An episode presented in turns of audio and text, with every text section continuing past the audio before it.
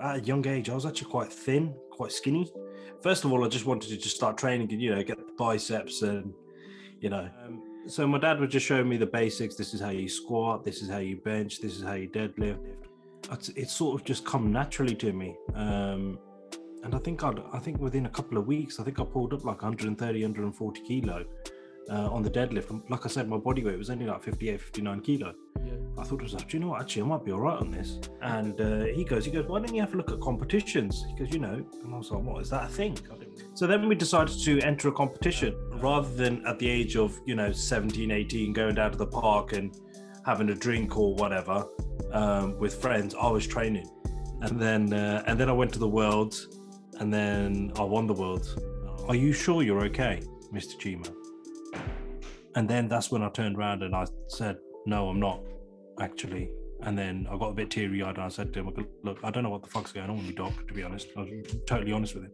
My mental health was actually starting to affect me, but I didn't realize that. I didn't realize that. And me feeling like that was the start of things to come, basically. The things, it'd just be sort of building up, building up, building up. And I can feel this build up and then I'd just explode when I would break down, um, as in emotionally at home sometimes.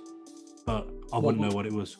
In everybody else's eyes, he's a big, strong power lifter. Um, they're going to think I'm weak, or they're going to think I'm not good enough, or they're going to go and gossip to somebody else. Because of that ego, people are suffering, especially blokes, are suffering in silence. Yeah, hence the reason why I decided to come out and talk about it because, to be honest, it wasn't easy.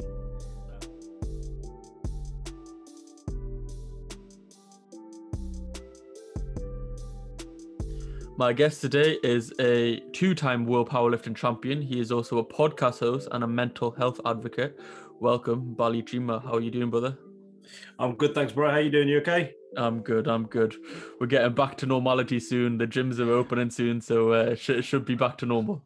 I know. At the moment, I've uh, hijacked the conservatory, which is actually my daughter's playroom. So she's been asking me on a day-to-day basis, "Daddy, when am I going to get my room back again?" Um, so I don't know whether you can probably see this behind me, but that's me just covering up all her toys that I've got in here. So, uh, so I'm hoping that the gym area is cleared, so she, everything can go in here, and then I can have this back as my chill out room again. yeah, definitely, definitely. Like I've done the same with my conservatory. I haven't got too much equipment, like, but I got a, a kettlebell just before um the the lockdown happened, and uh, I quite like it. I wasn't really into kettlebells beforehand, but they're quite versatile. So uh, yeah, yeah, gives a good workout. But yeah. um, what I like to do at the beginning of each podcast, as as you know, is is just take a, a, sort of trip down memory lane. Tell me a bit about your cultural background, a bit of uh, a bit about your childhood, and uh, a bit of context of of who you are. Yeah, so uh, I grew up in a uh, Sikh family, so I'm a Sikh myself. Um, uh, born and bred in Leamington Spa, still live in Leamington Spa. Um, and yeah, so when I first, well, at a young age, I was actually quite thin, quite skinny, uh, really lightweight, skinny, gangly. Um, I was actually fairly tall for my age, but I think lifting sort of stumped my growth. uh, so, so, um, but yeah, so I had a normal childhood. I enjoyed going to school, went to high school, uh, and then from high school I went to um, sixth form, and then after that I started working. I didn't go to uni or anything like that. I didn't. Well, uni wasn't really for me. I didn't think, mm. um, and I, I started working, and and and that's about it, really. Yeah. There, there is um a lot of happening in Leamington Spa, isn't there? Like I, I hear loads. a lot of yeah, loads. Is it is it a, a, like a hotspot? Yeah, loads, loads. Um, I think our gurdwara is quite popular as well, which has been built newly as well. Um, but yeah, there's there's a load of apne in in Leamington. A load of so when you were when you were growing up, did you feel like uh, it, it was probably a bit easier because you were surrounded by like like-minded? And yeah, yes and no. I think um, the apne was sort of the apne sort of spread out across Leamington, but Leamington's not a big place to be honest. Mm-hmm. Um, so like going to school, everyone sort of knows everyone in Leamington. Um, I think it's quite similar to like places like I, th- I think Southall, Slough, and things like that. I think that's quite similar where they've got quite a big Sikh community and everyone sort of knows everyone. Well, I think every up and I was connected in some kind of way. I'm sure me and you are related in some kind of way down the road as well. So, uh, so, but yeah, so no, it was good. Um, uh, Leamington's a good vibe. I've always lived here. Uh, I've I've enjoyed living in Leamington. Um, but yeah, I've, majority of my friends are pretty much spread out across the country, to be honest.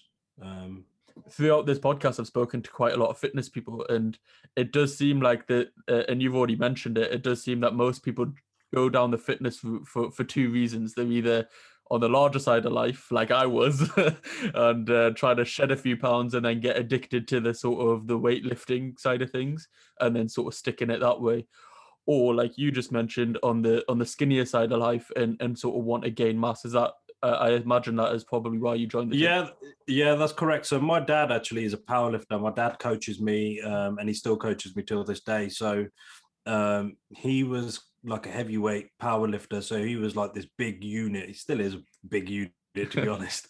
Um, but like I was aspiring to sort of be like him. Like I was really, really skinny. I was probably about 58, 59 kilo. And I'm talking about him being about 110 odd kilo pretty much pure muscle. So, like looking up to him when I was about 14, 15, I was thinking to myself, shit, you know what? I'd love to be like that.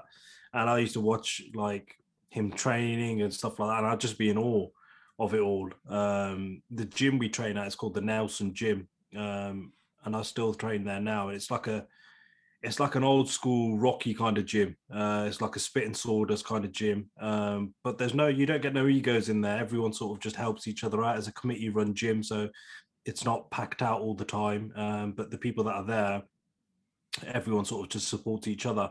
Uh, and my dad's been there for, for many, many years. And um, so I sort of transitioned into that.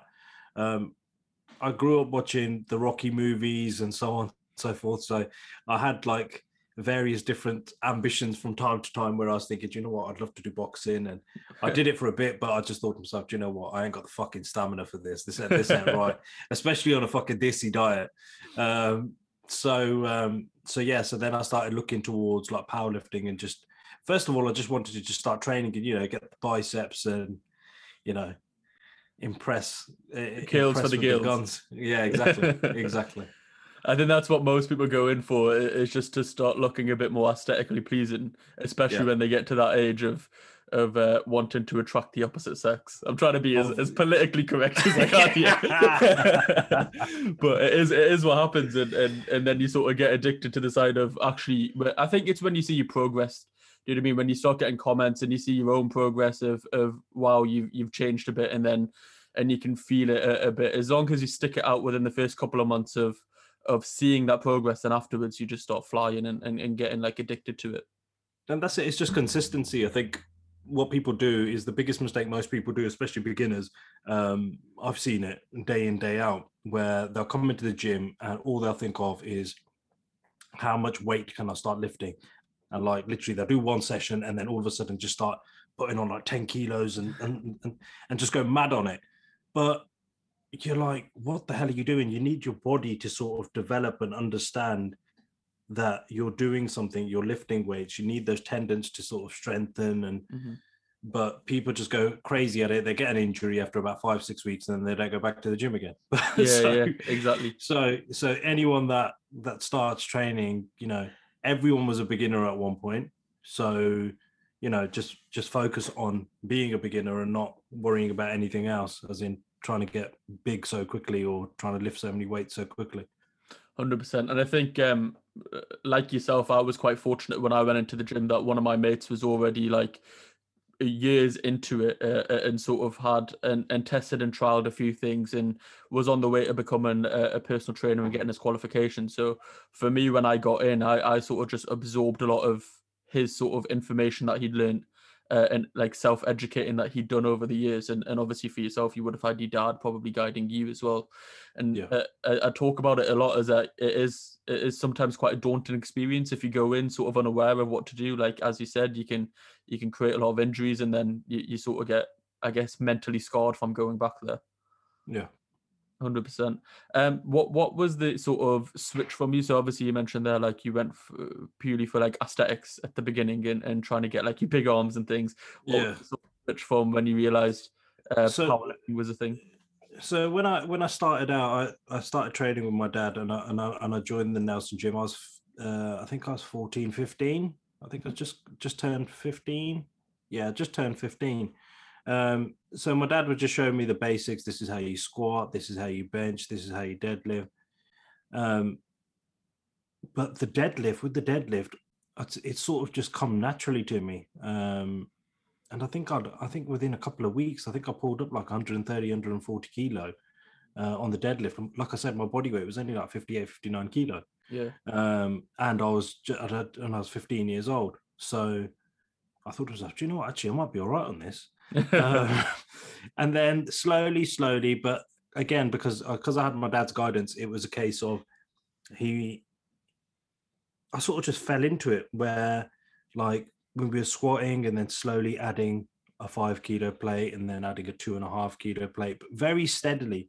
And I was going through the weights very steadily. And uh, I was growing, growing, growing, as in lifting wise, I was getting stronger, stronger, stronger.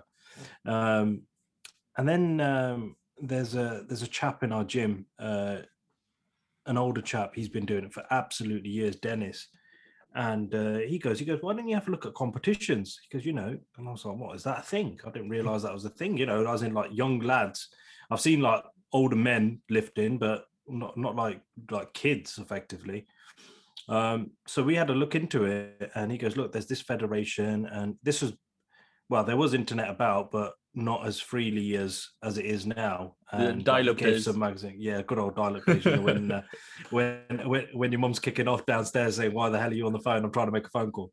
Um, so um, so he gave like these magazines and like it, there was like some totals in there of what people are lifting um, my sort of age, and I was thinking, you know what? I'm actually fucking, I'm actually smashing that. I think I'm doing right in that.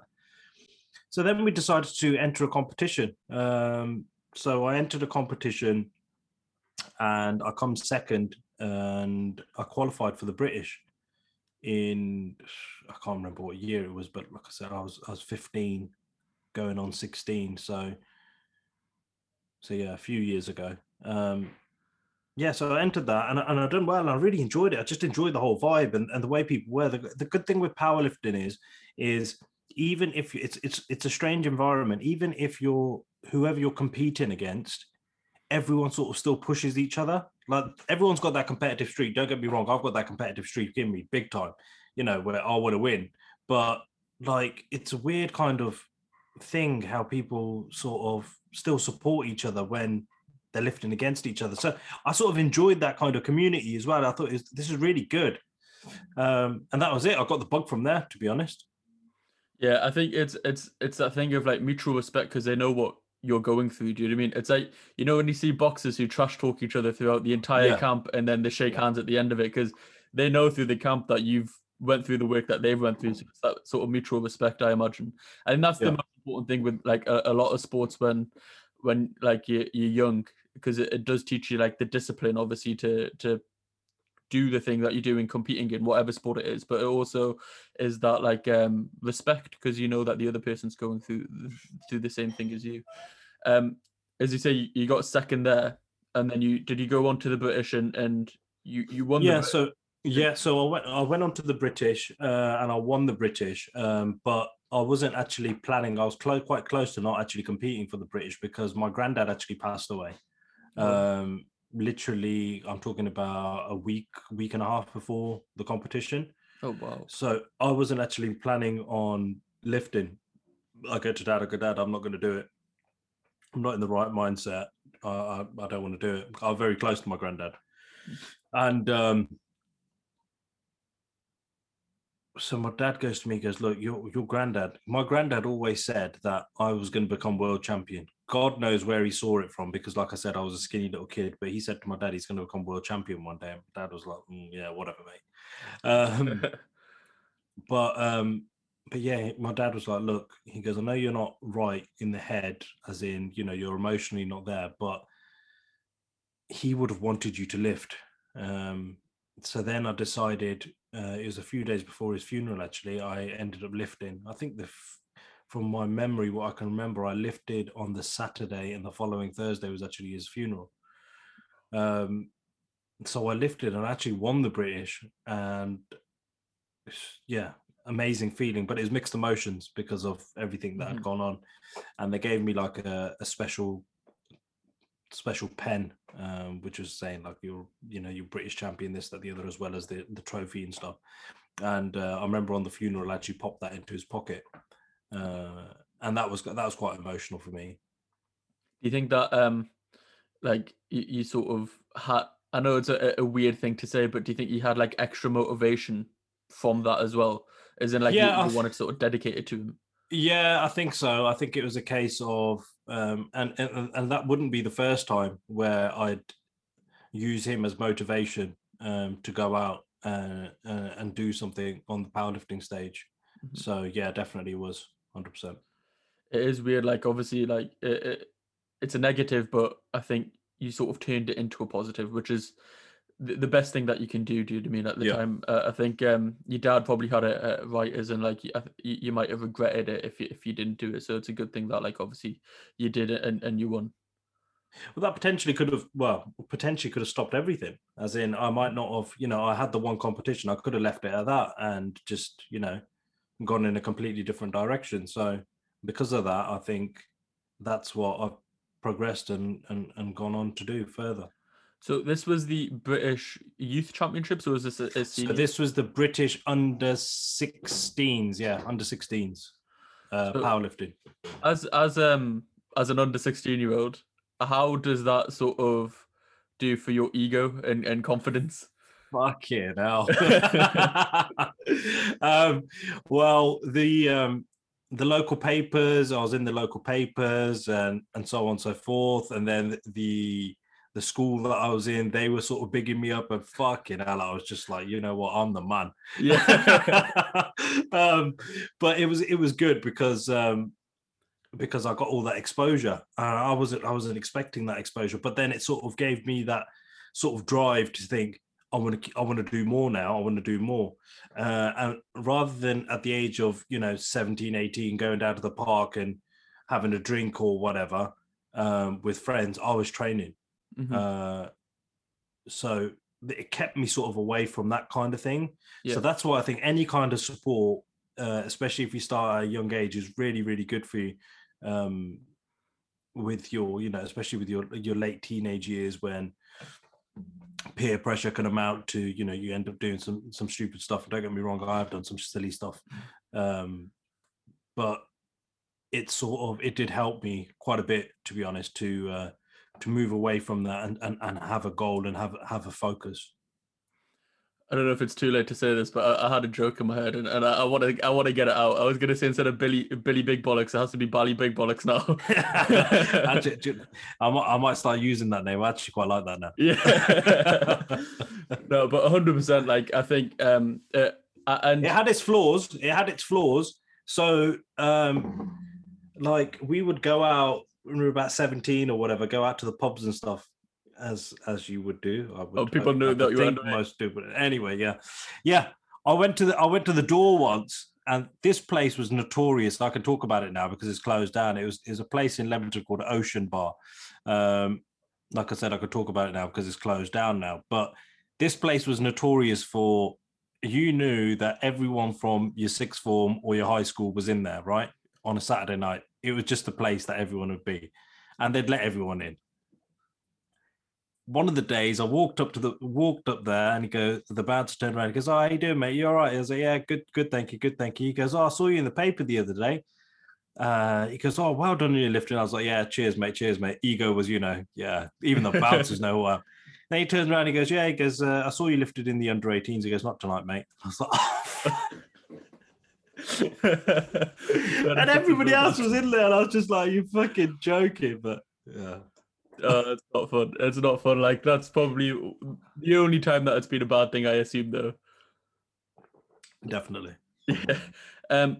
So obviously, like we we were saying about confidence from from like the skinny side of things to the you, you probably put on a bit of muscle mass now. You, you're known, um, and that can that sort of confidence obviously can go out of control. Is one Mm. one way of putting it, and uh, obviously we're, we're joking about bally big bollocks and all that. But sometimes it is actually like a, a really important thing because during them teenage years, it is like where most people like not just young boys, young girls, everyone I think goes through them years of, of insecurity. Um, not just the discipline that we mentioned as a benefit from the gym, but do you think that side of things is also like a, a good thing for, for mental health, which obviously we're, we're going to come on to in, in a bit as well? 110% it's it's it's the like you said the discipline thing. I think it's it's it's very very important and it kept me actually quite grounded even though i did have that ego thinking yeah do you know what? I'm in the papers and blah blah blah.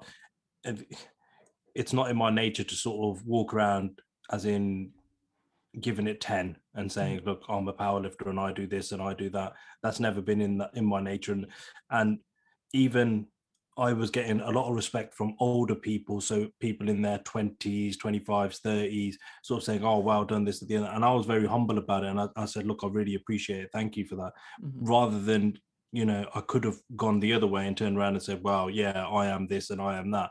Um, but I think that's because the way that I've been brought up, my upbringing, um, keeping humble, and um, the discipline side of things, and understanding the actual work that I actually put in to actually uh, compete and uh, do what I was doing. Hundred percent. I think it is uh, is obviously like uh, everyone's uh, family will play a part in this as well, but the religion as a whole, like the culture as a whole, is is very much part of like Sikh values. Um, hundred percent. Actually, uh, uh, on that topic, do you think do you think your your like um, cultural background and genetics has played a part in your strength as well? Because you, you you hear in England about farmer strength, and yeah. I think obviously well, I guess Punjabis were the epitome of that, really. So, do you think, like, when you're deadlifting and your numbers are shooting up, do you think that plays a part as well? Yeah, hundred percent, hundred percent. I think culturally as well as spiritually as well. So, spiritually, uh, when I'm going for a big lift, I always say Waheguru. I, I I've always got something in my head, um, thinking about God before I do a, do a lift. Um, and that plays a big part in in in my lifting as well. And that and you know uh, with our background of of being warriors and and, and Sikhs being you know in in Sikhi and stuff um that plays a massive part in it, it definitely a humongous part in it. Yeah it's interesting because i'm seeing like now obviously like this.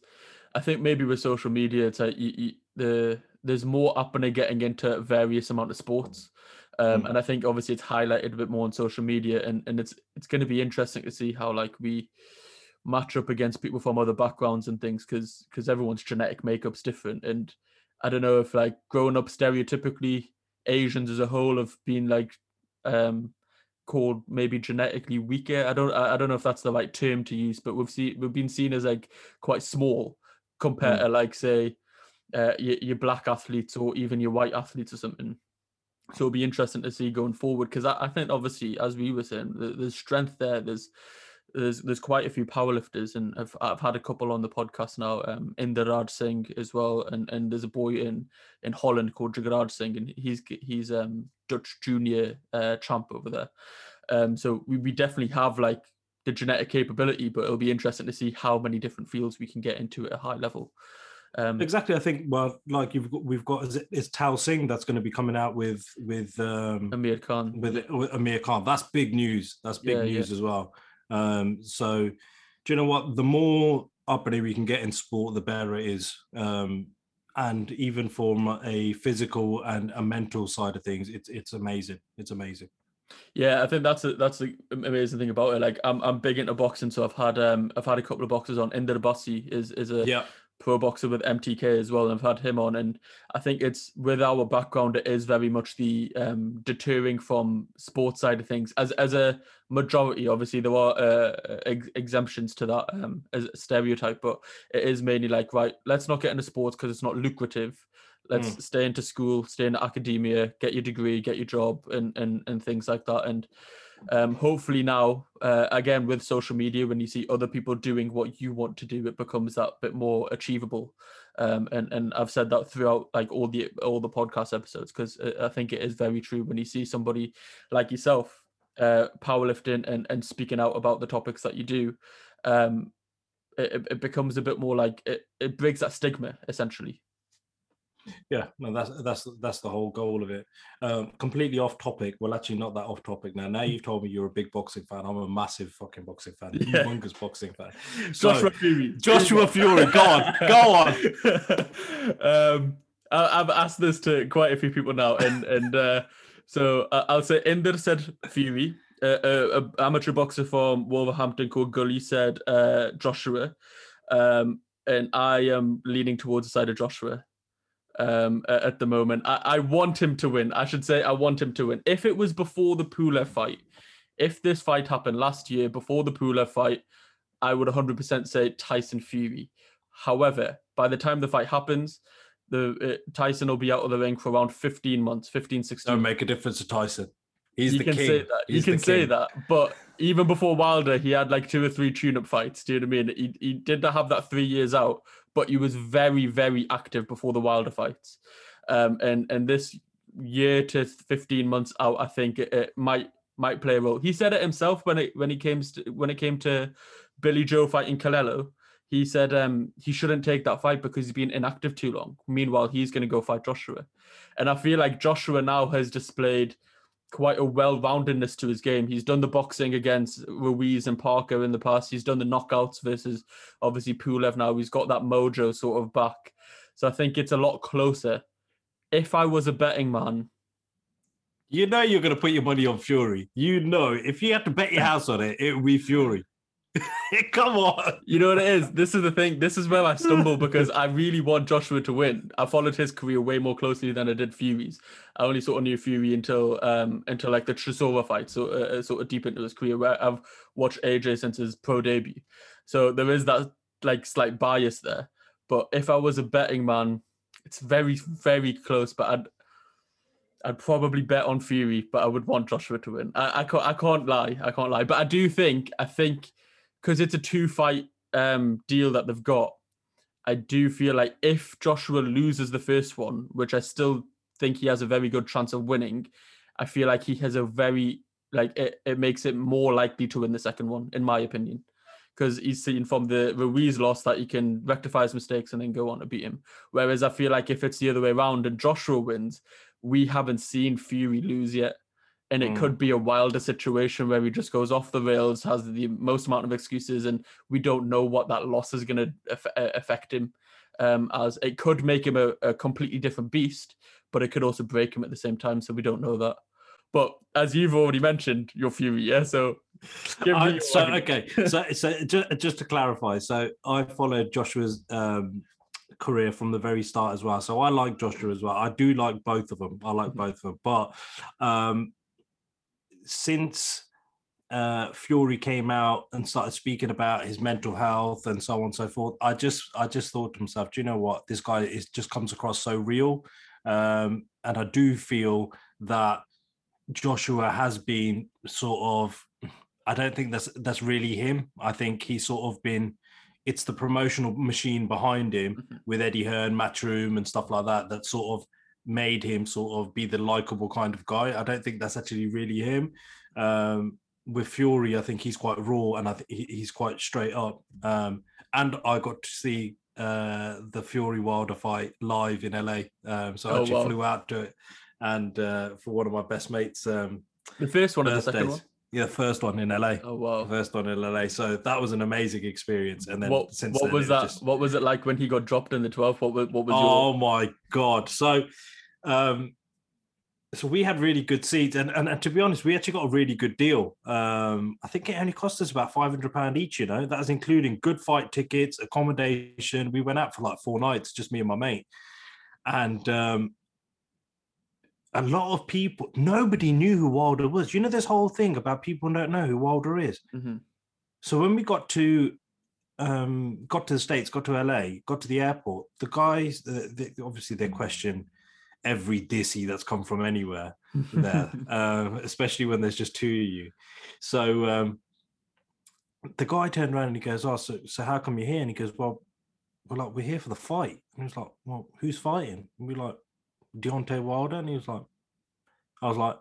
Against Tyson Fury, he was like, "Yeah, man, we know Tyson Fury." And I was like, what the hell is going on here? It's crazy. So, um, so the even like a lot of the support, even a lot of the Americans there were sporting the Gypsy King. They were just the Gypsy King all the way. And we had a few uh, Wilder fans near us. Anyway, throughout the whole fight, they were just quiet, just quiet. Didn't say nothing, right? And we were all cheering, yeah, yeah, yeah. And then when he gets dropped in the 12th round, you should have seen him. You knew who the Wilder fans were because they just went up and they were just like over the moon, just like jumping up and down, going nuts. And we were like, oh shit. but then when he got up, you just think, fucking hell. It, it was weird. It was like a Undertaker moment. Like It was a pure Undertaker moment. But watching, witnessing it live, I was just like, I thought, because it felt like we heard the punch. It was like, oh my god, it was brutal. And I thought he's dead. He's gone. There's no fucking way he's getting up from that. And then he just got up, and then he won the rest of the round. I just, fuck, just this guy is incredible, absolutely incredible. I was, I was. But when they when they took ages with the scorecards, I was like, oh, here we go, here we go. Um, it shouldn't have been a draw. He won the no, should- fight. he won the first fight. He won the first fight, but but yeah. So uh, yeah, that was an amazing experience. Amazing experience. and and I think that sort of plays a role in in the fight coming up as well. Like he does have that sort of like majestic aura around him now as well. Do you know what I mean? Of like getting up in that fight. So it, should, it will be interesting to see. I think uh, the announcement should by the time this podcast goes out, the announcement should have already happened. And as I say, it's a two. You would hope. Hopefully, yeah, yeah. It's meant to be like finalized this week as we're recording. Yeah. so Hopefully, but um, yeah, it, it- I think boxing is like uh, maybe not in America, but definitely over here, it's it's it's definitely booming, and and uh, I I like that you as as as, uh, you said at the beginning, like Rocky movies when when I was growing up. I was watching Creed last night again, and uh, it's just like um. Uh, yeah, that's like that's what my upbringing was like. Ali and Tyson on on cassette tapes uh, and the VCR and and Oh, yeah, um, yeah. that that full banter. So yeah, we'll, we'll not we'll not talk too much about that. We'll get back on we'll get back on powerlifting. Oh, back on track. Sorry, sorry. Go on, go on. Um, so after the British, you was there more British, and then you go on to the world? How did that work? Um, so actually, we started looking at federations and uh, seeing where we could sort of go further. Uh, so after the British, the federation that I was actually with, there wasn't there wasn't like a direct path. You couldn't see which way you can go. You know, you do get invited. Sometimes you don't get invited to the next stage, and there wasn't a clear path. And then we come across um, the federation that I live for now, which is the British Drug Free Powerlifting Association.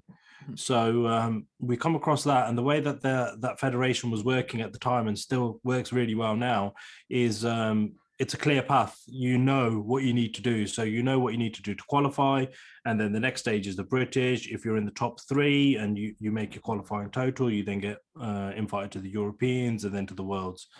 Um, so yeah, so I joined the BDFPA um, and then did my first competition there. First competition went really, really well. Absolutely smashed it. Um, and I actually, because I'd only been a member for I think a month or so with the federation, um, it was unofficial, but I unofficially broke the world records in um, in the total, in the deadlift, and in the bench press. And I think in the squats, I think it was all over. I like broke loads of, but I've never actually spoken about much because I've thought it's unofficial. Um, because it was unofficial because I had to be a member for at least three months, but I've done really, really well. Uh, then I got invited to the British there um, with that federation. I come second in that, and I hadn't had my arch rival there, um, who actually turned out to be a good friend of mine afterwards. Um, that was that, and then after that, it was the Europeans. Again, the Europeans. I come second again. Um, it was just like it was just so frustrating because the, at the British, I was squatting. I think it was my second squat. I think it's 100. My body weight was about 65 kilo then, and um, I was squatting on my second lift. As I as I went to go and squat up, my foot slipped, oh, no. and basically the squat just it just come off. And luckily the guy was behind me because I would have done some serious damage. Mhm. So that was classed as a no lift. Um, and then we went into the deadlift, and this guy was really strong on his deadlift, but I was really I was right neck and neck. And where I said uh, mentioned earlier, where I used my granddad as motivation, um, I pulled up 175 in the gym deadlift, and I knew I had to pull up a 187 and a half, and I'll be like, either I'll win it or it'll be very close. So it's quite a big jump. Yeah. But I just geared myself up. I was so fired up, fired up to go and lift it. It just flew. The lift just went. Before you knew it, they said good lift, and I was like, um, so yeah, that flew. And then at that point, we um we actually come. I came second, but the total that we both done was exactly the same, but his body weight was slightly less, so oh. he won it overall. Um, and then I was just, oh fuck's sake! So that was the British, and then the Europeans winning right the way through. Got to the deadlift, went to go and pull up the deadlift, the final deadlift. As long as I've done this, that's it. It's secured, no matter what, because because I, I was so ahead on the squat and the bench press. Slipped out my hand. Eddie Hall style slipped out of my hand. I was just like, and so I was just devastated. And and the guy come up to me afterwards and he turned around. He goes, "You know what?" He goes, "You deserve that." He goes, "You you he goes, you deserve that." He goes, "That was just out of order what had happened." Um, but we became good friends and we started, you know, we we we actually had a drink together afterwards. We had we had a good drink up actually afterwards, and um, then we got our our medals and stuff in the Europeans, and then uh, and then I went to the Worlds, and then I won the Worlds, and I was like, yes, finally, finally, I don't have to come second. Uh, At least so you won, won where it matters. Do you know what I mean? Like that, that the world sounds a lot yeah. more impressive than European and British. Yeah, exactly. But exactly. As, as, long as you won on the, and then you won that twice as well, right? Yeah, so I won that twice in two different weight categories. So at that time, my body weight category was 67 and a half body weight, so uh, below 67 and a half. And then the second time round, I was uh, just under 75 kilo. Right. So I won that twice, yeah. Um, and just before we get into like your, your injury, um, are, are you still planning to compete now in the future, or are you still training? Or, or yeah, yeah, yeah. So still training.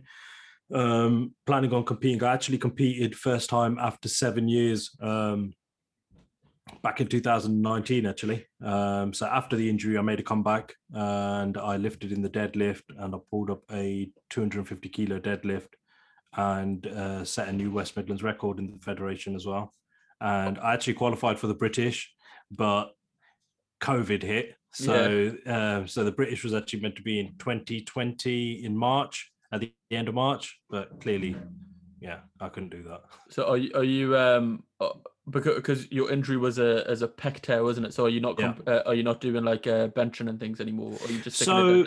Yeah so so the plan was was this time around was i was going to be a bit safe and i thought you know what? Where there isn't as much strain on there. I'm going to just compete just in the deadlift. Um, but now to be honest i think I'm, I'm fully healed up. I'm feeling quite strong to be honest. I'm back at lifting what i would was lifting on the bench and stuff. So i don't know maybe towards the end of this year um, depending on how training goes and so on and so forth and we don't have no more lockdowns mm-hmm. um, i might lift in the full power. I might I might compete in the full power, and that would be a big accomplishment for me because that's what I really want to get to, to be honest. Yeah, to get back from the injury that you had, obviously with the pec tear, I imagine you had to do like as we mentioned right at the beginning, a lot of tendon strengthening strengthening exercises for that. Yeah, so it's it, it's all good me giving the advice that you know people shouldn't rush into it, but I I honestly I did I rushed into it. Um, so I um I, I, I took a t- I took a, quite a bit of time out. I took about three, about two, three years out from powerlifting, as in competitively. I was still doing it, but not like competitively and and and going crazy lifting heavy weights. Um, but I just thought to myself, actually, do you know what? There's a competition coming up. I can make it. I can make that total, and my body weren't ready for it, and that's what happened. I I, I got injured it does happen like um uh, uh, for, for myself so I, I was like obviously getting into lifting and all that and uh, as you do like 16 17 gotten into the gym because i was a I was a small little fatty. Um, and then started getting into the gym getting my, my lifts up and all and, and starting to get into good physique and then around like 21 um, i had a few operations that took me out of the gym for like 18 months to two years um, got back in and egotistically was thinking, oh, I could probably lift the same that I used to lift, and then boom, you're out of the gym for an extra month because you've done some some like damage that you sh- it was just unnecessary, uh, and it happened uh, quite a few times. It took me like three or four times to learn my lesson properly. Of like, right, you're not as strong as you used to be. Calm down, yeah, you idiot. It, take, it take yeah, it takes time to get back into it, but um, but yeah, so so with my injury, it was a case of um, I was I was suffering with my mental health previous to that, but I, I didn't realize I was actually was um, mm-hmm. before I got back into it. And and the reason that I tried to get back into powerlifting was because I thought if I get back into powerlifting, I've got a motive and I've got a focus and I'm going to be feeling okay if I start powerlifting again. So I just rushed into it basically.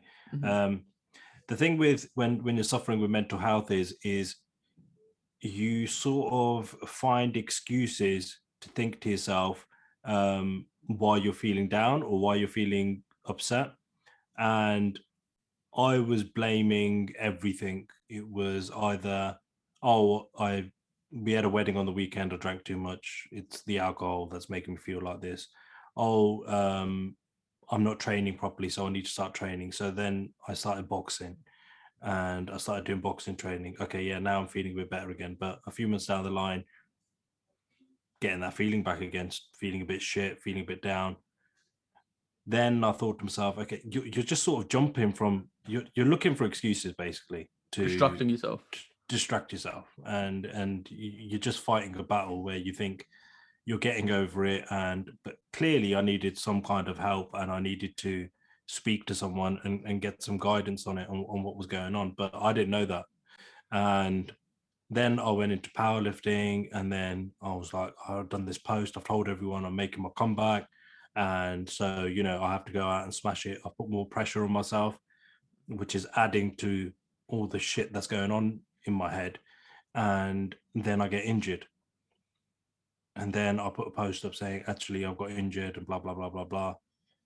Then I realize how severe my injury is, and that it needs to be operated on, and I'm going to be out for a fairly long time. So I think the thing with mental health is is I couldn't put my finger on what was going on, uh, and that's the worrying thing because if it is a, a, something physical, you can physically see it or you can physically feel it. With mental health, you don't know. You don't know that, so you don't know what you're going through or why why you're going through like this, and you just make excuses.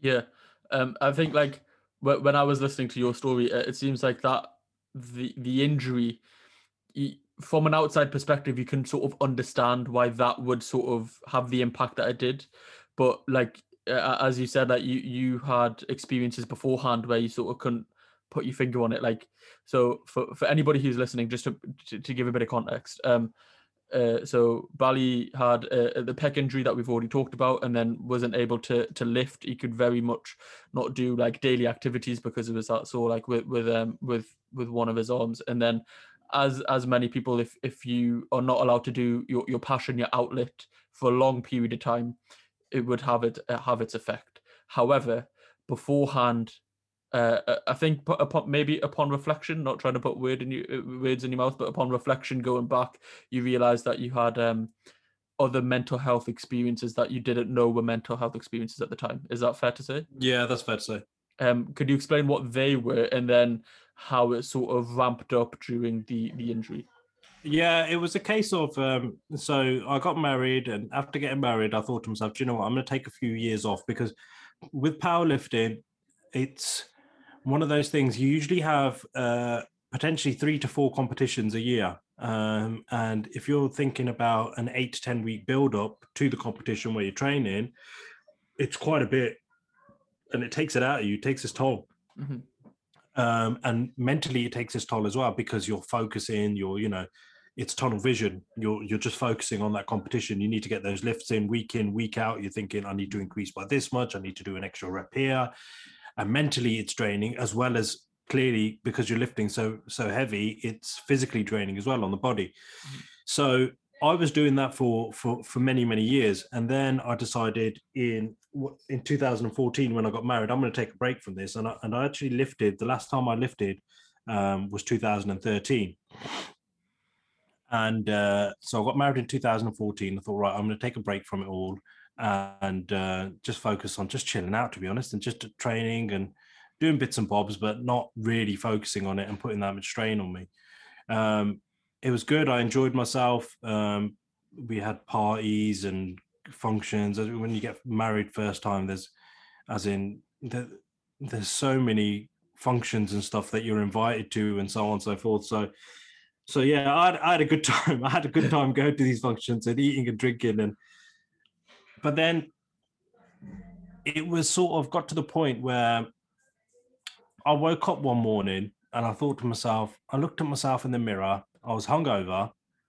I looked at myself in the mirror and I thought, the fucking state here. As in, like, I wasn't like, you know, put on loads of weight, but I was like, I, I wasn't, I didn't feel like I was in shape. Um, and I just felt a bit disgusted in myself, to be honest. I was just like, and uh, clearly the alcohol does play a part in it where you're on the come down the next day. And I thought to myself, do you know what? I need to do something. I, I, I don't want to be like this. I mean, you know, I'm a two time world powerlifting champion. You know, it's something that I've done and I've achieved. And, you know, I'm still only what, 26, 27, I think I was at the time. So I was like, I'm still young. I need to, I need to just do something. I can't, I can't just do this. But I think at that point, it was, that's when my mental health was actually starting to affect me, but I didn't realize that. I didn't realize that. And me feeling like that was the start of things to come, basically. And that's where I was sort of jumping from one thing to the other, where I was going to be the next Anthony Joshua, and the next minute I'm going to be the next Ronnie Coleman. Um, where I'm just jumping from one thing to another. But that's the thing with mental health. You're, you're just trying to distract yourself and trying to. But not addressing the, the yeah. underlying issue. Yeah, yeah, and keep that sort of that monkey off your back effectively. Mm-hmm. Um, and then yeah, so it got to that point, and then and then I I was focusing on my comeback. Then I got injured. Then I had the surgery, and then then when I couldn't do anything, it was really sort of it started getting worse. It was anxieties. Anxiety is the worst thing out there. So was, it was my anxiety. I was just I just didn't I didn't feel right. And like, if I go out and go out with friends and family, I'm always the joker of the family, this, that, the other, and have a laugh and joke. And, you know, Bally will organize this and Bally will do this and so on and so forth. But I was doing all that and I was, it felt like maybe I was putting on a bit of a front, mm-hmm. to be honest. And um, because nobody knew that what I was going through, nobody had a clue. Do you think is like uh, as as the guy you are, the the, the two time world powerlifting champion, this this quote unquote macho man, do you think that you had to put on that front? It's ego. Mm. It's ego. I've learned now to drop that ego. And that's what it is with so many blokes out there. It's ego. It's all it is, is ego. And and because of that ego, people are suffering, especially blokes are suffering in silence they could be really suffering with their mental health and they can't talk to anyone because there's that factor where I can't talk about this because I'm going to come across as weak. Yeah. And at the beginning, we were talking about culturally. Yeah. We were talking about culture. Yeah. So if we're talking about culture here, the Punjabi culture, right, the way it is, is, you know, we're proud, we're, you know, uh, we we you know we like it potentially we like a drink like weddings and parties and stuff like that. There's no time to turn around and say to someone do you know what? I actually feel a bit shit uh, it gets it gets bushed on, it gets bushed on, sorry to interrupt it gets bushed yeah, under the carpet whenever you talk about these things.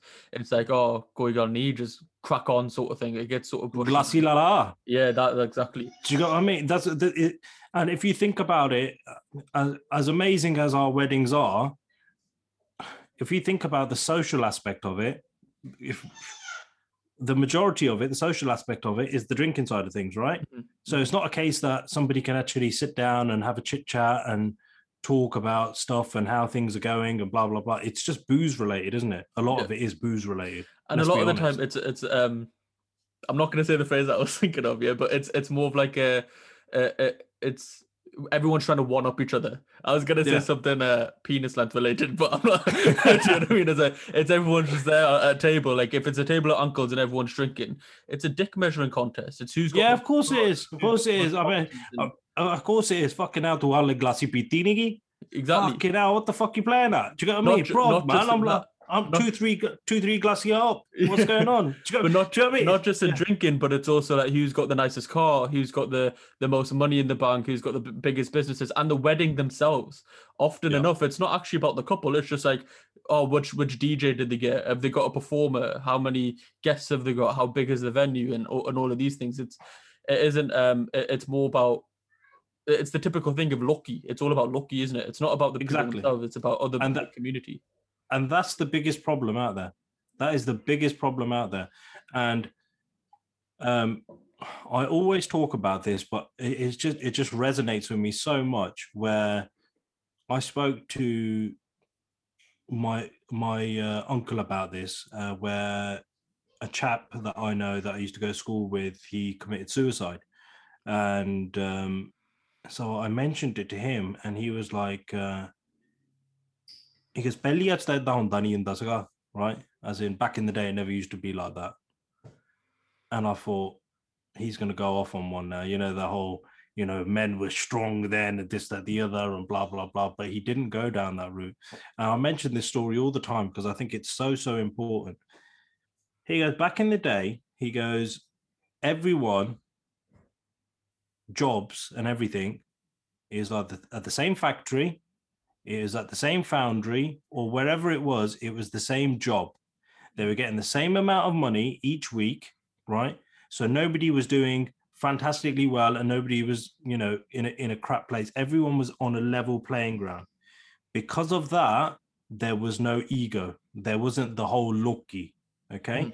So with that, people could actually open up and say, do you know what? I've got a problem um, I've got a financial problem, I've got a problem with my kids, or I've got a problem about this. And they'll talk about that between about 10 blokes, probably in the local pub having a pint, Mhm. for example. Yeah. Um, they'll talk about that. And before you know it, once they once they've shared that, there's probably seven, eight people there that'll turn around and say, Well, why don't you do this? Why don't you do this? Why don't you before you know it, that solution, there's a solution there and before that issue gets to an issue where it's affecting the mental the person's mental health it's quashed it's done That's it. because they've spoken about it now people can't do that because people are too far and people think too much about well if i turn around and say i've got an issue with something um, they're going to think i'm weak or they're going to think i'm not good enough or they're going to go and gossip to somebody else they you know he's done this and he's done that. Um even when like i've spoke out about my story guarantee you there's uh, I, I, i'm i'm not stereotyping all Lantiga here i guarantee you i guarantee you somebody's watched that they've gone back gone into work seen their fellow colleague who they have a gossip with have a chat with and they turned around and said oh well such and such bally. Did you see his interview the other day? Yeah, yeah. He goes, he's got mental health issues. Well, I didn't realize he had mental health. Do you know what? I mean? It turns into gossip rather than that's the problem with our community. I think it turns into a lot of gossip when it's it should be more of a support mechanism where it should be a case of, do you know what? Bally's spoken out about that fair play, which to be honest, 99.9% is that's what I've got. Mhm. But it should be a case of people should be supporting each other and, and openly talking about these issues and these stigmas that are attached to it and not be so fucking proud, basically. Yeah, It doesn't make you weak. Yeah, hundred percent. And I I think you you summed it up really nicely. That was like it is the, I think a lot of um maybe ethnic minority cultures are, are, are like this because they are quite tight knit in their communities. Like everybody knows each other, so there is that. There, there still is like a lot of uh, social standing, I guess, is very important. So you, you, it's all about your perception to other people. Like how are you perceived by others? How is your social standing in your your community when you go to the gurdwara who's got the nice cars with the fancy plates on and and and, and them things. Which to be fair, I say I say that as like now we've got to the point where it's it's it's starting to become a bad thing because it's like people are going into debt to have a nice wedding to to make it look fancy.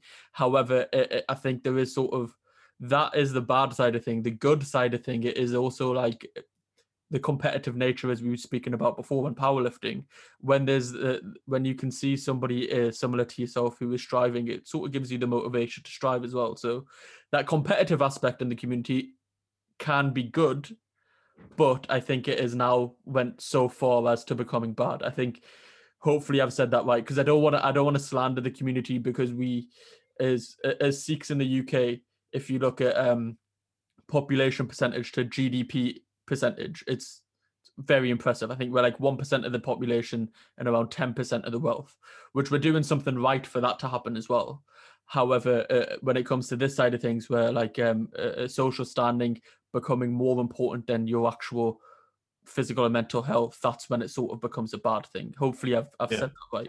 Yeah, no, no. I think I think you hit the nail on the head there. I think, look, at the end of the day, if there's people out there, there's people out there that are striving, people in our community that are doing some amazing stuff, right? And and fair play and, and, and brilliant, right? And that's good for our community as well. Yeah. Um, there's there's I'm not saying that people that are you know are wealthy or have done well, you know, that um they're wrong in any kind of way that's not the point that I'm trying to make. 100. percent I'm, I'm not saying, yeah. yeah, I'm not saying. I think, I think, I think yeah, I think it's, I think, I think we just need to realize that there, there are issues in our community, and not just our community, as in if we look at the wider side of things, as in men, mm-hmm. um, there are issues there, but there are challenges of opening up and talking about this, uh, talking about different various different subjects. Hundred percent. Like uh, again, I wasn't trying to say that you you were you were going down that uh, route. I just wanted to highlight that. Like obviously, uh, I, I, sort of want to play like devil's advocate of just saying it's not all bad. There are good aspects, but like everything, yeah. it's not it's not black or white. Do you know what I mean? There is like a grey area in there, and and I think um, often are not, the, the those who are very successful, they're not the ones that are, are going to be saying oh, did you see Bally's interview? He said this sort of thing. They'll be they're going to be the ones who are supporting because it is often the ones that are, are, are not really doing. And again, this is not trying to be stereotypical, but it's not really doing too much with their own lives. That they're, they're focusing too much on others, maybe putting other people down to make themselves feel better because they're not doing what they want in their own lives, if that makes sense. Um, but yeah, it's uh, not just in our culture is that obviously as you mentioned it's a it's a men thing in general. There's a there's a brilliant page on instagram um called seek gent. I don't know if you follow him. And yeah yeah i know him i know the chap yeah. dedicated to like men's mental health and and he has like a lot of statistics on there as well. And um when i came across that page i was, I was shocked to be honest. Like the amount of uh, uh referrals through the nhs is very slim. Like i think it's three times the amount of women but it's like um uh, like a considerably higher amount of men commit suicide, and uh, it's just that thing where we, we just don't talk about these things openly. There is that stigma still there. So hopefully, like yourself, a big, strong man, world powerlifter champion, all of that banter. Do you know what I mean? Like you, you are what people would think. Uh, there's going to be nothing wrong with him. He's a big, young, strapping lad. And then when you're talking about it, it is that thing where it's like anyone can have this. It does break that stigma. Yeah, hence the reason why I decided to come out and talk about it because, to be honest, it wasn't easy. Uh, it wasn't easy making the move and sort of writing out a post and saying I've suffered with my mental health um, because you know it's it's not an easy subject to talk about. But now there's so many. The good thing is, and the beauty of it is, there's so many. I've realized now, now that I've started doing all this, there are so many places and people and charities, especially within our community, um, that are raising awareness on this, mm-hmm. which is, do you know what? It's so refreshing to see. You know, you've got, uh, you've got like to mention a few. You've got Sikh Your Mind, you've got Taraki, uh, Seek Forgiveness. Um, th- there are so many, and if I haven't mentioned them all, I, I, you know who you are. Um, but there are so many out there which talk about not just mental health, but they talk about taboo subjects. So um, they talk about suicide, which is something that nobody, you know, it's a, it's a very, very sensitive subject where people don't really talk about it. They talk about men's mental health. Um, they talk about so many different taboos and I think is amazing. And I think fair play. And I think the more and more people that do it, the better it is. Um, but yeah, with me, it was a case of uh, I spoke to my wife, and my wife actually she supported me a lot um, when I was suffering with my mental health. So going back to the point where I realized I had a, I still didn't realize I had an issue where things were going quite bad. Were when I would break down um as in emotionally at home sometimes but i what, wouldn't know what it was. what what would like what was the like how would if if you were to say like what were the symptoms of a breakdown if that makes sense like what was it actually? Were you It just bursting out in it, tears or- just yeah i think it was like the the whole anxiety side of things it would just be sort of building up building up building up and i can feel this build up and then i'd just explode. And i'd break down i'd cry and then i'd feel all right again it was like, as if as if i've sort of released that sort of pressure and i then sort of realized that what is it? What the fuck am I actually crying about? Or what the fuck is it that I'm actually upset about? There isn't anything. And then I dwell on that. I think to myself, well, if there isn't anything, clearly I've sat down and realized there isn't anything. Why am I feeling like this? I'd then dwell on that. I'd just dwell, dwell, dwell on that. And then before you know it, a few months down the line, I'd have the same thing again. But I'd be blaming other things. what was the change in this reoccurring theme? I, I know, like, for, from uh, the, the video you did um, on your YouTube channel, there's a story of, of the doctor's office. So, Yeah. do, do you want to um, what, what happened on that day? Yeah, so um, I was probably about three. This has probably happened about three, four times to me now, and I think it got to the point where my wife turned around and said, "Look, something's not right here." I mean, she does. She's she's not no exactly expert in mental health, but she was like, "Something's not right here." You know, you can't be doing this. This this isn't normal. Um, when I mean that it isn't normal, it is normal. People go through it, but we didn't know what was going on and how to sort of tackle it. Um, because again, once once I'd sort of broken down, I'd I'd go through a time where I was fine again, and then it would build up, build up, build up, and happen again. So it got to the time where she turned around. She goes, "Listen," she goes, "Enough's enough, right?" She goes, "It's fine. You- You've got my support, but you need to go to the doctors, right? You need to go and seek help and find out what the hell is going on because you don't i don't want you being like this um so yeah so then i went to the doctors and again even then at that point i was making excuses. I i got there and i went there on my own and uh the doctor goes you know how can i help? And i started talking about my shoulder. My shoulder was fine. My shoulder was fine right? Um but i started talking about it. Oh sometimes it hurts this that the other blah blah blah blah blah. And um, he was like, okay, well, you need to do this and you need to do that, and um, maybe ease off the bench press and blah blah blah. So fine. And then as I was walking out, thankfully, I was thank God he turned around and he goes to me. He goes, "Are you sure you're okay, Mister Cheema?" And then that's when I turned around and I said, "No, I'm not actually." And then I got a bit teary eyed and I said to him, "Look, I don't know what the fuck's going on with me, doc. To be honest, I was totally honest with him." um, and said, "Look, th- these are the kind of episodes I'm having. Um, can you help me? Because it feels like it's not normal." And this is where he then started explaining to me, actually, what you're going through is actually very normal. Um, a lot of people suffer with it, and it's not uncommon. But um, he then told me the different routes I can go down. The you know I can go down um, consultation, therapy, or or I can go down the the you know taking medication and stuff like that. Um, being a drug-free powerlifter, I didn't want to go down the medication route. I mean, if people want to go down that route, I know people that have gone down that route. Fair play, that's fine. Um, but me personally, I thought, "Do you know what, I'm going to try doing the the therapy and the consultation side of things, um, and that was it. And then um, I made the phone call to uh, to to get help, and um, I spoke to someone on the phone. I, d- I didn't think it was going to help me, to be honest. I didn't think it was going to help me at all.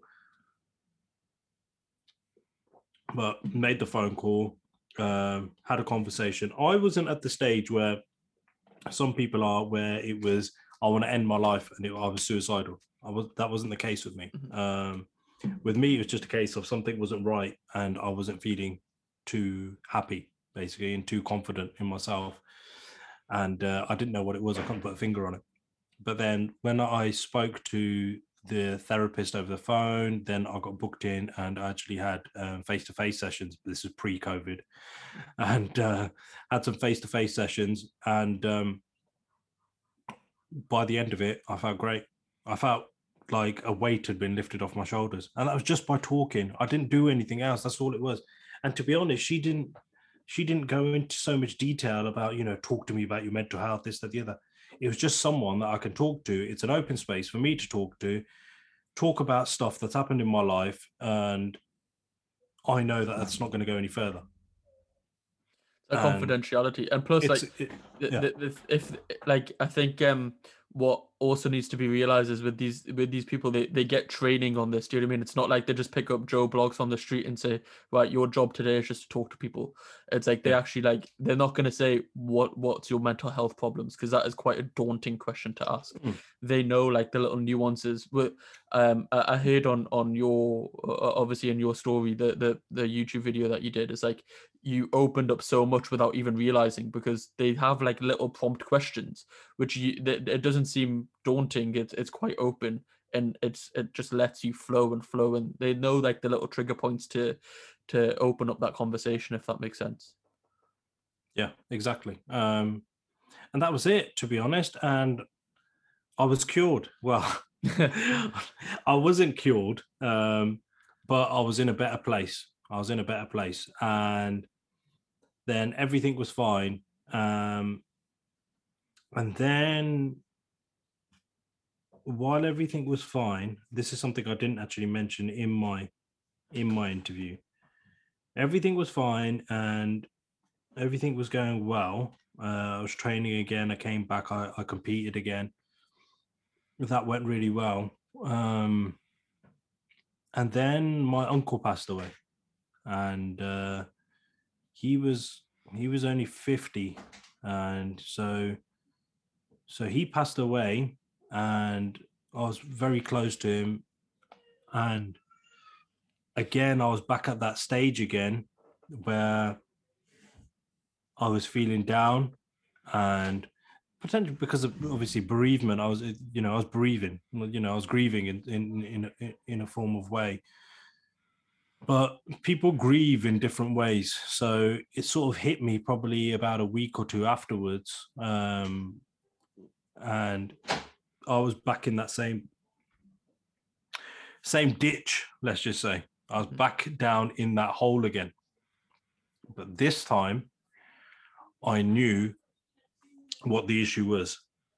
And this time, I went back to the doctors, got referred again, went through same process again, because this time I knew what I needed to do. I knew that this would help me move forward. the tools at your disposal this time whereas last time Yeah. you Uh, yeah. So I actually knew what I needed to do.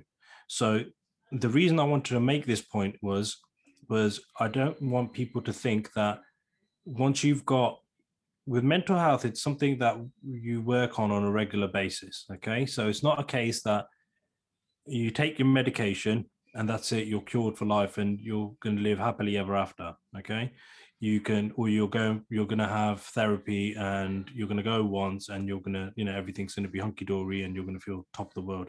Doesn't work like that. Doesn't work like that. Um, there are going to be points where, you know, there are certain things that are going to be challenging that are going to affect your mental health. Um, but there's no harm in speaking out about it and knowing where to go because this time round I knew what exactly what I needed to do. I didn't have to try and seek the answer from somewhere else. Hundred percent. And uh, as we're talking about this, because it is quite a, like a, a deep sort of conversation, and if anyone is struggling, what I'll do is um, link some places that you can go to talk to people in in, in the description of this. I'll, I'll put it as uh, maybe the top link, and then Bally Socials will, will be underneath that uh, because um, it is really important. And, and obviously, the, I think that the main thing here is like do don't suffer in, in in silence. Do you know what I mean? Like reach out, speak to somebody. If if you have friends that you feel comfortable talking to, talk to them if you have family but if you don't as as we've mentioned throughout this like in our in our culture sort of it's not uh, as as accepting as perhaps others then reach out to like uh, organizations there's um there's like the, i think there's a website on the nhs that has uh, basically links to numerous websites so i'll try to find that that There's so link. much out there. Yeah, Yeah, there's so much out there now. and i think uh, something that you said before is like when you sort of become aware of it and and sort of seek out um that sort of information, you realize how much there is. Like, do you know I mean? Like when when you're not uh, aware of it, like it doesn't exist. But when you become aware of it and you realize like there are so many resources online, like if you just have like a couple of seconds to look, you'll realize that there's so many different organizations there's so many as you said there's Sikh orientated ones so that there's ones that will adapt to your culture. Um because because sometimes even that makes it easier if if sometimes like let's be quite frank like i'm not going to relate to the problems that a black guy has and a black guy's not going to relate to the problems that a chinese guy has or mm. to a white guy. So if there's even organizations that fit your culture a bit more then it makes it a lot easier to talk uh, to talk well, why about. do you think that is though? Why do you think there's so much out there? Because there's so many people that are suffering. If you have a look at all the stuff that's coming out now especially now during the pandemic there's so many stuff coming out. There's documentaries coming out left right and center about mental health. Mm-hmm. but people need to understand, and this is the, the key point that I'm trying to get through to people. Um, and again, it comes down to the whole breaking of the stigma is mental health does not mean that, well, it does mean depending on how severe it is, but you can be suffering with mental health if you're just going through a bad patch in your life. That is mental health. It doesn't mean like I've come across people when I've spoken to them about it and and sort of said, you know, I've had to word it differently, and even on my podcast is worded differently because it's it's a case of if you've suffered some kind of adversity in your life where somewhere or another, I bet you every single person has suffered some kind of adversity in their life. They would have felt shit or they would have felt down or it would have affected them in some kind of way. But then when they've overcome that, that's basically them overcoming the the the mental health side of things. So it doesn't mean that you need to be at a point where you're gonna you want to end it all that that's what mental health is because the people that i've been talking to when you mention the word mental health that's it that's what they think. They think that you're at the stage where you know um, you want to end it all but that's not the case. And it wasn't the case with me either. So i think it's just very important to educate people to understand there's different types of mental health and when we talk about mental health it does not mean the worst case scenario basically which in some cases it does unfortunately mm-hmm. but it doesn't always mean that you can still seek help even if you're at a stage where you're suffering with anxiety or you're suffering with something or another. Yeah exactly like it's it's relative. It's everything is relative. Um i think like mental health is sort of similar in that parallel is that like your problems or your problems. Only you know the extent of that problem. It could be and and this is where i think where people sort of um like you said like it, it, people's perceptions are to to the extremes because your problem uh to to somebody else might be minuscule but they might have a problem to you which will be minuscule but your problems to you might be the biggest thing in they're like mount everest do you know what i mean? And to somebody else it could be a little hill do you know what I mean? But that's I think that's like a, like a, a good way to sort of maybe it's a shit way to explain it to be honest because i'm not very good at the shit yet but think, listen listen i'm totally new to all of this anyway so even for me it's a case of i don't think sometimes i feel to myself do you know what I, maybe i can get my point across in this way maybe i can get my point across in that way but all i'm doing is just trying i'm just mm. trying to just so people so understand that do you know what it's okay and uh, like you touched on before, it's a case of where on the outside, there's if I didn't mention anything about mental health um, going back at the end of last year, um, actually, no, it was the end of the year before. End of last year? No, the year before. Sorry, back in 2019, towards the end of 2019. 2020 didn't count. yeah, 2020 didn't count actually.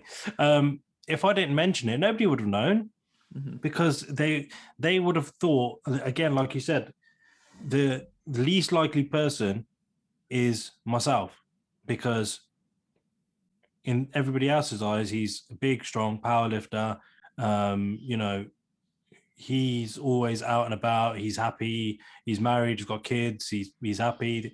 He ain't ever going to be suffering from any kind of he must be in a really really good place. But a period in my a period in my life i went through a shit time. And that's why I decided to come out and talk about it because I thought there's so many people out there that are suffering, but they think that it's not okay to talk about it.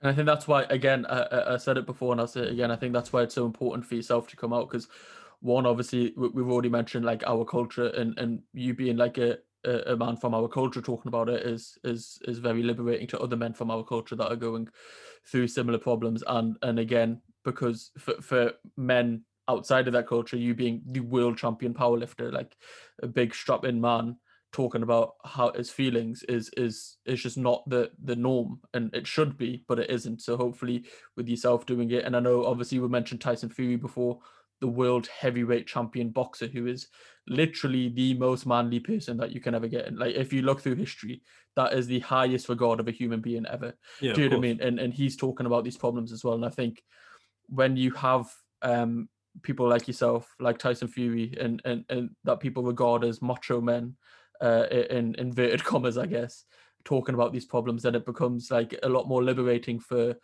I guess, your average Joes to to speak about them as well. Do you think another problem in our culture is that people, similar to like the episodes that you were having the breakdowns, mistake that for something perhaps supernatural? Uh, it's putting you on the spot here. Yeah, no, no, no, no. You, you, you're right. You, you, you have got a point there. Um, go on, go into a bit more detail. What do you mean by supernatural? Go on, just say it. I don't want to say it because go on, say it. Fucking say it. Go on.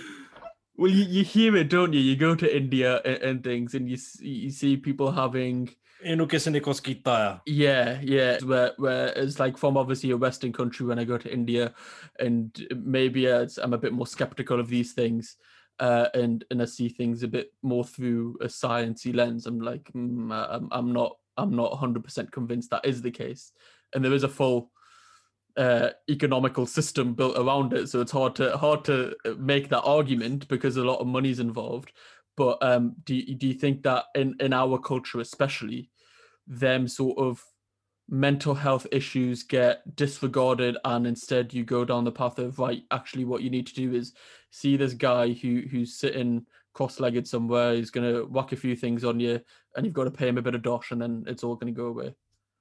Yeah i think i think that is that is something that needs to be well needs to be spoken about and and it, again it's not spoken about and it does need to be spoken about and i think if you look at like people that suffer with their mental health, they could go down the addiction route. So it could be drugs, it could be alcohol, but I think it's quite.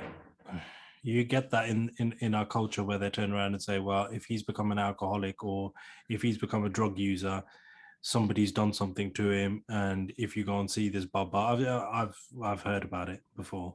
Um, go and see this Baba. He's you know he's going to do whatever he's going to do, and then you know he's not going to be an alcoholic anymore or he's not going to suffer with his mental health anymore so there is things like that out there um and yeah it it is out there in our culture isn't it and it is yeah it's a hard one to say because it is again it's such a it's i think not many people will understand it. It's so it's hard to sort of explain and talk about because one, there is that slight fear in the back of your mind as well. I'll be honest. When I'm saying it, there's that slight fear that maybe they do actually have mystical powers, and me speaking against them might get me fucked up in some way. You know what I mean? like if I have a car crash next week or some shit, then you, you, you know why, yeah.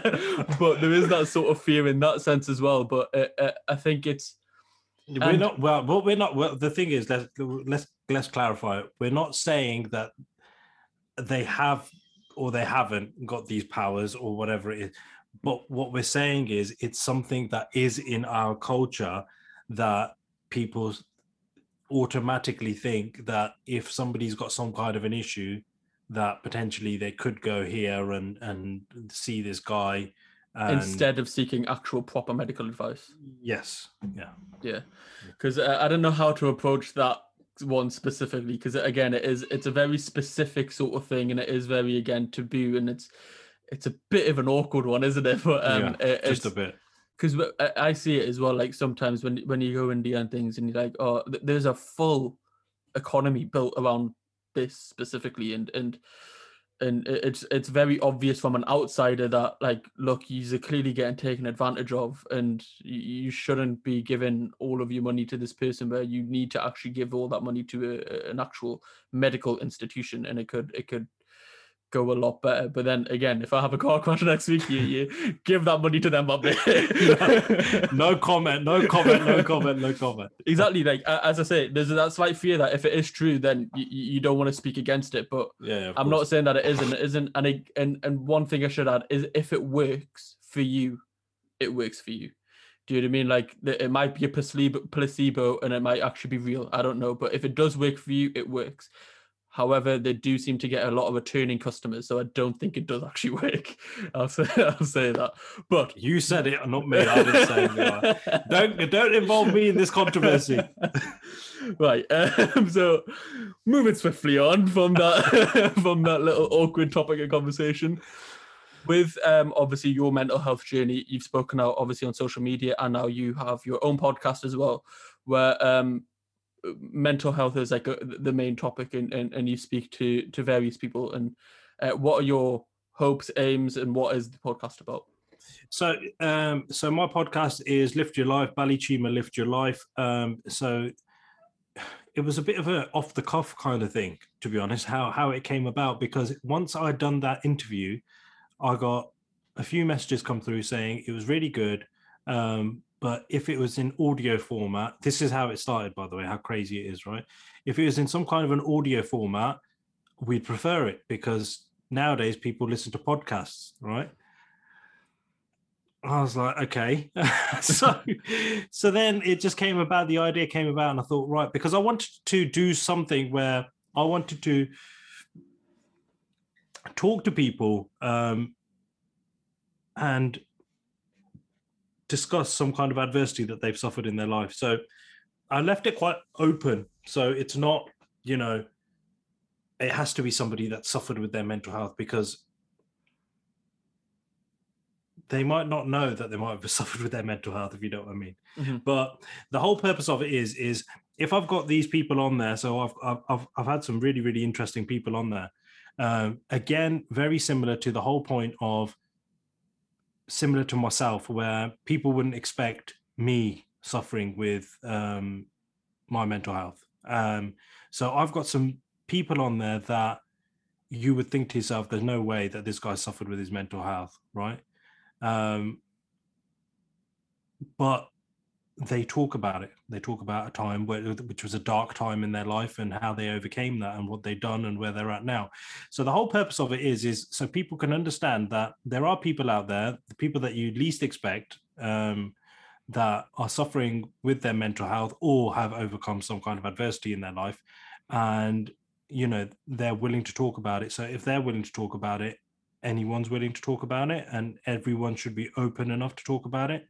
So mm. yeah, it's basically just guinea pigging off the back of my story, where people have sort of been fairly shocked that I've come out and spoke about it. So I'm hoping, I'm hoping that people listening to these uh, podcasts that I'm doing are actually feeling quite inspired and quite motivated. Thinking, you know what? Actually, yeah, I'm suffering. Um, that guy suffered. There's no way I thought he would suffer. Um, he's had adversity in his life. He's overcome it. Um, and if it can even help just one person that listens to my podcast and just picks up the phone and reaches out to someone, that's the goal. That's the aim. Mm-hmm. No, definitely, a hundred percent credit to you for doing that. Like, uh, again, it's it's that thing where when when more people talk about it, the stigma sort of um, it, it just goes away. It'll take hmm. time and it'll happen slowly, but it will. Because uh, again, I've seen some of the guests that you've had on so far, and like yourself, they're not people that you would expect. And I think that's that's the most important thing is that this is a thing that um is is it's very tricky. Do you know what I mean? Like everyone's talking about how this COVID thing's a very complex sort of virus and all that. Mental health's probably more complex. Do you know what I mean? Yeah. It's it's a very tricky old thing, and it's a and it's a credit to yourself for doing this like um and hopefully like going forward when speak to more people and and and sort of lose the stigma. I've i've had a a few chats on the podcast so far about like where uh, and I, I i'm not gonna lie i have oversimplified it in the past of, of using this like sort of downward spiral that that that you can get into and sort of flipping it around to like boost you upwards. Um and and that parallel was used in lifting quite a lot because a lot of the people who get into lifting like myself got either fat shamed or skinny shamed uh, uh, to the to the extent where they, they get in constant not co- maybe constant in, in some cases or just abuse in general to themselves and using them negatives and and turning them as like rocket fuel to propel them forward into their gym journey. And hopefully as we were saying before when people can overcome their mental health um problems uh, that are relative to themselves uh, they can go and talk to other people or it can propel them forward in in their own life and and it's a knock-on effect. It's a domino effect you know what i mean? It takes Yeah. one and then others will will fall. Again i'll link uh your link tree which has got everywhere that you can uh, listen to Bally's podcast in in the description of this podcast uh whether you're watching on youtube apple all the all the places um but no i've i've really really enjoyed this uh, uh conversation it's been it's been good man um but what, what i like to do just before we finish is end with the same five questions that i ask every single guest Here we go. By the way, he's not actually told me what these questions are. So I don't tell anybody because I like watching people squirm. it's a it's a guilty pleasure of mine. Um, go on then. we'll get cracking. So first one is what are you most proud of? There's so many things. Um,